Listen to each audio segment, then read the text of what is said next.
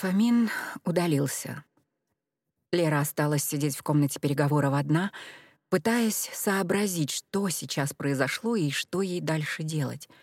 Она любила все раскладывать по полочкам в своей голове, но для этого ей приходилось прокручивать уже состоявшиеся разговоры по нескольку раз, чтобы выделить из них сухой остаток и отделить эмоции. А последнее было самым сложным. «Так что сейчас произошло?» — рассуждала она сама с собой. «Как только я перестала ждать и старательно прекратила думать о том, что со мной произошло, так это снова вырывается вихрем в мою жизнь, и снова непонятно, чего ожидать», — думала про себя Лера. Она встала и медленно направилась к выходу, понимая, что сегодня вновь увидит Макса. Хотела ли она этого? Скорее нет, потому что не была уверена, что сможет скрыть свои чувства. А вот спрятать их — она хотела больше всего на свете, но не потому, что он был недостоин ее любви или предал ее, а просто потому, что незачем было его любить. Невозможно быть счастливой, зная, что твой любимый человек не будет с тобой. Никогда не будет. Но, несмотря на такое рациональное видение всего того, что происходило в Лериной жизни, Сердце ее каждый раз буквально выпрыгивало из груди при упоминании этого мужчины. Из воспоминаний или забытья ее вырвал телефонный звонок. Глядя на его имя в телефоне, она вспомнила вчерашнюю ссору, которая в очередной раз неожиданно выбила из-под нее почву. Звонок продолжал петь — а перед глазами стояла картина, когда, услышав телефон, она бросилась к трубке, потому что знала, что звонит Макс. Он оказался без настроения, и Лера, как часто в последнее время бывало, попала под горячую руку. «А зачем звонил?» — подумала Лера. «Если раньше я терпела подобное, будучи влюбленной дурой, то сейчас уже не готова выносить хамство». Телефон продолжал петь — После этой ссоры на ровном месте она не ждала его звонка и не хотела с ним разговаривать. Слишком незаслуженно он ее обижал каждый раз. Возможно, сам жил с этим же ощущением, ну, то ли от слабости, то ли наоборот, от э, слишком великой любви к себе, к своим поступкам, а может, и вовсе от чего-то другого не стремился себя контролировать как из бранспойта выпускал свои агрессивные эмоции на любимую женщину, чувствуя себя при этом правым. «Привет», — услышала она в трубке. «Как твой день?»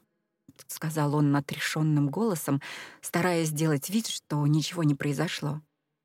«Привет. Все хорошо?» — максимально сдержанно ответила Лера. Кто-то должен был сделать шаг навстречу, уступить или извиниться — но желания такого у нее на этот раз не было. «Как у вас сегодня погода?» — спросил он, заполняя разговор ненужными вопросами. Слыша надрыв в этих дежурных фразах, Лера поняла, что она должна сделать это. «Нам нужна пауза, Макс. Я устала от бесконечных выяснений, от ссоры, обид. Ни мне, ни тебе это не надо. Я не хочу больше». Возможно, он что-то начал говорить или снова кричать, а может, нет. Но сил преодолевать этот барьер и холить надежду у нее больше не было. Она нажала красную кнопку. Вдруг Леру как будто ударило током. Она вздрогнула и проснулась. Телефон продолжал петь. Боже мой, это снова сон. Когда закончится это ужасное состояние? Кто я на самом деле и где живу по-настоящему, тут или во сне? Она схватила трубку. «Алло, Макс, привет, я...» «Люблю тебя», — не дожидаясь его слов, крикнула она. «Слышишь? Снова что-то или кто-то пытается разлучить нас. Я чувствую это. Я люблю тебя. Люблю». «Я тоже люблю тебя, девочка моя, и не прекращал любить. Не собирался расставаться ни на секунду. Я не могу себя найти. Со мной происходит что-то ужасное. Я постоянно путаюсь то в событиях, то в воспоминаниях, то вдруг оказываюсь во сне. Тебе надо успокоиться. Все будет хорошо. Я с тобой. Мы обязательно будем вместе, несмотря ни на что. Целую тебя, сказала Лера, понимая, что ни он, ни она сейчас не могут дать друг другу ничего, кроме любви и теплых слов. А найти себя нужно было прямо сейчас, не ожидая ни от кого помощи. Положив трубку, она поняла, что отгадки всего, что происходит, могут быть во сне. Я должна туда вернуться, подумала Лера. Прежде чем завести машину, она снова глянула на себя в зеркало. Взгляд завораживал.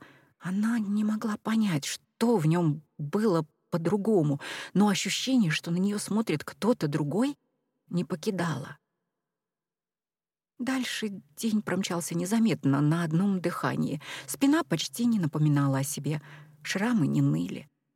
Как только мы помирились, воздух приобрел новый вкус. Он заряжает, подумала Лера, но уже не так, как прежде. Мне вроде бы и хорошо от того, что помирились, но я не доверяю ему. Боюсь всякий раз нового взрыва. Мирюсь, потому что люблю, но не чувствую себя счастливой, как раньше. Все не так.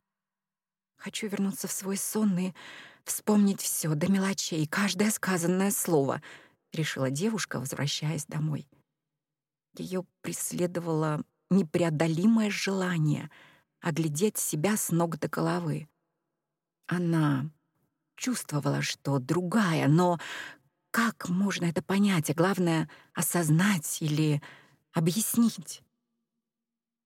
Войдя в квартиру, она закрыла дверь и сразу начала срывать с себя одежду, быстро двигаясь к зеркалу.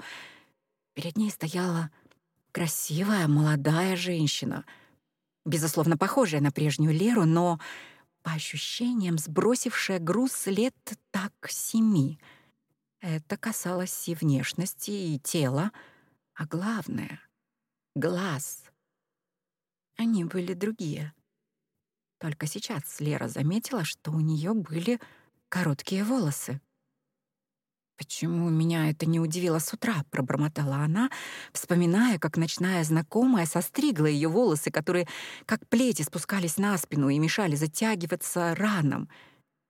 Перед глазами возник огонь, Пламя, которое все не хотело разгораться, а потом искрило всеми цветами радуги, уничтожая срезанные волосы вместе с проклятиями и яростными брызгами ненависти и обиды слабаков, вырвавших девушке крылья.